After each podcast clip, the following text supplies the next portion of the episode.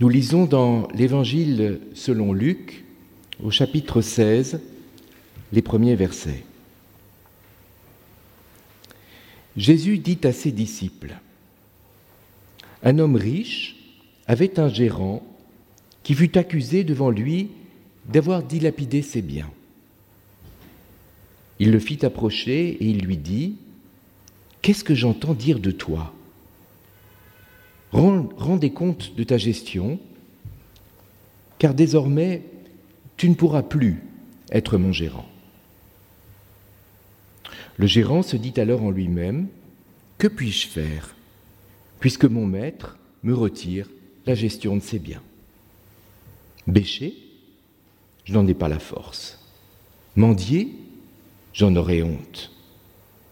Je sais ce que je vais faire pour qu'une fois écarté de la gérance, il y ait des gens qui m'accueillent chez eux. Il fit venir alors un par un les débiteurs de son maître, et il leur dit, Combien dois-tu à mon maître?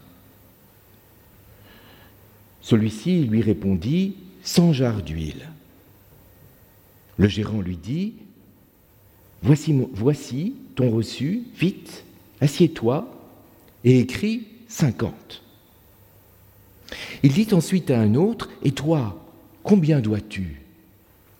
Celui-ci répondit, Cent sacs de blé. Le gérant lui dit, Voici ton reçu, et écris quatre-vingts. Le maître fit l'éloge du gérant malhonnête parce qu'il avait agi avec prudence. En effet, ceux qui appartiennent à ce monde sont plus habiles vis-à-vis de leurs semblables que ceux qui appartiennent à la lumière. Eh bien, moi je vous dis, dit Jésus, faites-vous des amis avec l'argent trompeur, pour qu'une fois celui-ci disparu, ses amis vous accueillent dans les demeures éternelles. Celui qui est digne de confiance pour peu de choses est digne de confiance aussi pour une plus grande. Et celui qui est trompeur pour une toute petite chose est trompeur aussi pour une plus grande. Si donc vous n'avez pas été digne de confiance pour l'argent trompeur, qui vous confiera le bien véritable. Si vous n'avez pas été digne de confiance pour ce qui est étranger, qui vous donnera ce qui est à vous? Si j'ai choisi ce texte, texte bizarre, c'est à la fois parce que sans doute vous avez entendu peu de prédications sur ce texte, et aussi parce que, très curieusement, dans son commentaire du Nouveau Testament, Calvin nous dit qu'il résume tout l'esprit de la réforme et même l'essentiel du christianisme. Ça peut nous paraître très bizarre. Très bizarre cette histoire de cet homme riche qui confie ses biens à un intendant qui est visiblement malhonnête, qui est dénoncé à son maître, et qui ensuite, quand il sait qu'il va être euh, licencié, va voir les débiteurs de son maître pour être encore plus malhonnête et pour changer les créances qui sont dues à son maître. Et non seulement cet homme est malhonnête, mais en plus, il est feignant. Il est feignant, il n'envisage pas du tout de travailler, il n'envisage pas du tout de bêcher la terre, ce serait beaucoup trop difficile, et il n'envisage pas non plus de mendier, parce que ça, ce serait honteux.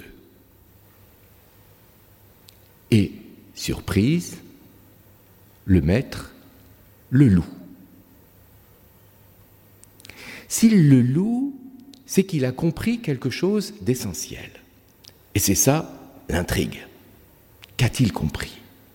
Pourquoi ce texte résumerait-il tout l'Évangile?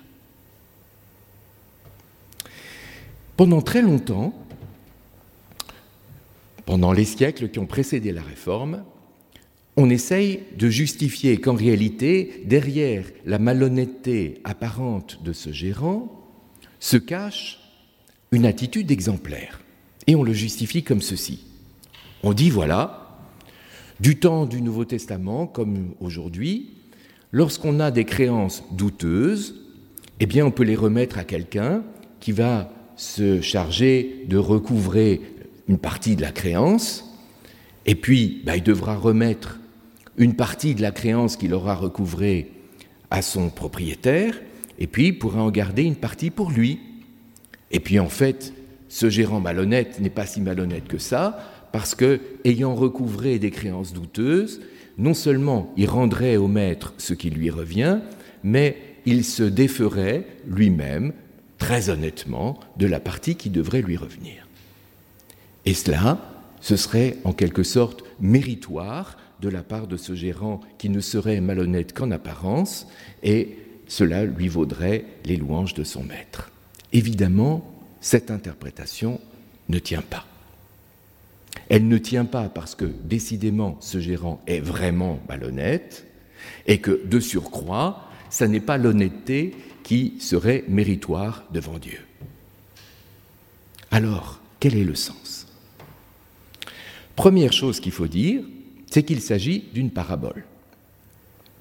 Les paraboles sont un genre littéraire particulier. Les paraboles ne sont pas un enseignement moral sur ce qu'il faudrait faire. Je pense que si on disait à un berger qu'il doit laisser 99 brebis pour aller en chercher une petite qui s'est perdue, on dirait il est fou. De la même manière que si on disait à un paysan d'aller semer ses graines sur des routes, il dirait c'est stupide. Les paraboles ne sont pas un enseignement moral. Les paraboles sont là pour nous dire quoi? Elles sont là d'abord pour nous étonner, pour nous surprendre. Et à travers cette surprise, de nous dire quelque chose de fondamental sur la vie, sur le royaume, sur le sens de notre vie et pour nous dire comment réussir notre vie. Alors, que dit le texte? Le texte va nous dire que ce gérant malhonnête, effectivement, est malhonnête. Et même si le maître le loue, il sera néanmoins limogé. Il y a un double enseignement dans cette parabole. Le premier enseignement, c'est que il y a dans cette parabole, comme dans d'autres paraboles, par exemple la parabole des ouvriers de la dernière heure en, Matthieu 20, il y a deux niveaux. Le premier niveau, c'est celui de la justice. L'argent mesure la parité des choses échangées. Cet homme a été malhonnête, injuste, et donc il doit être limogé. Mais il y a un deuxième niveau. L'argent ne mesure pas simplement la parité des choses échangées, la valeur des choses échangées. L'argent est là également pour servir à la relation entre les humains. Vous vous souvenez de la parabole des ouvriers de la dernière heure? Il y a un contrat, une heure de travail ou une journée de travail vaut tant. Et le maître, à la fin de la journée, va respecter la logique du contrat. Un denier, une journée de travail. Mais il y a une autre logique de l'argent.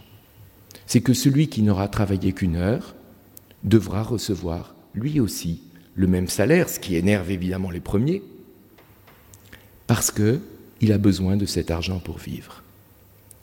Ce qu'a compris l'intendant malhonnête, c'est à quoi sert l'argent. L'argent ne sert pas à thésauriser, l'argent ne sert pas simplement à estimer la valeur des choses, l'argent sert la relation. Et en donnant, Cet intendant malhonnête a été, dit le texte, dans la traduction que vous avez sous les yeux, on dit avisé. En grec, on dit qu'il a été prudent. Il est un phronémos. Il a fait preuve de phronésis. Qu'est-ce que c'est que la prudence? La prudence, ce n'est pas simplement de faire attention quand on traverse une route. La prudence dans l'Antiquité est la plus importante de toutes les vertus. La plus importante de toutes les vertus parce que la prudence nous dit que face à une situation compliquée, il n'y a pas de règle absolue, mais que tout est affaire de mesure de la situation et des choses et de soi-même. En quoi a-t-il été prudent? Il a été prudent par simplement parce que il a su, il a su mesurer quelle part de la dette il fallait supprimer. À l'un qui devait 100, il dit 50, à l'autre qui doit 100, il dit 80. Il mesure exactement les choses en fonction de la situation dans un but qui est d'être accueilli par les débiteurs de son maître.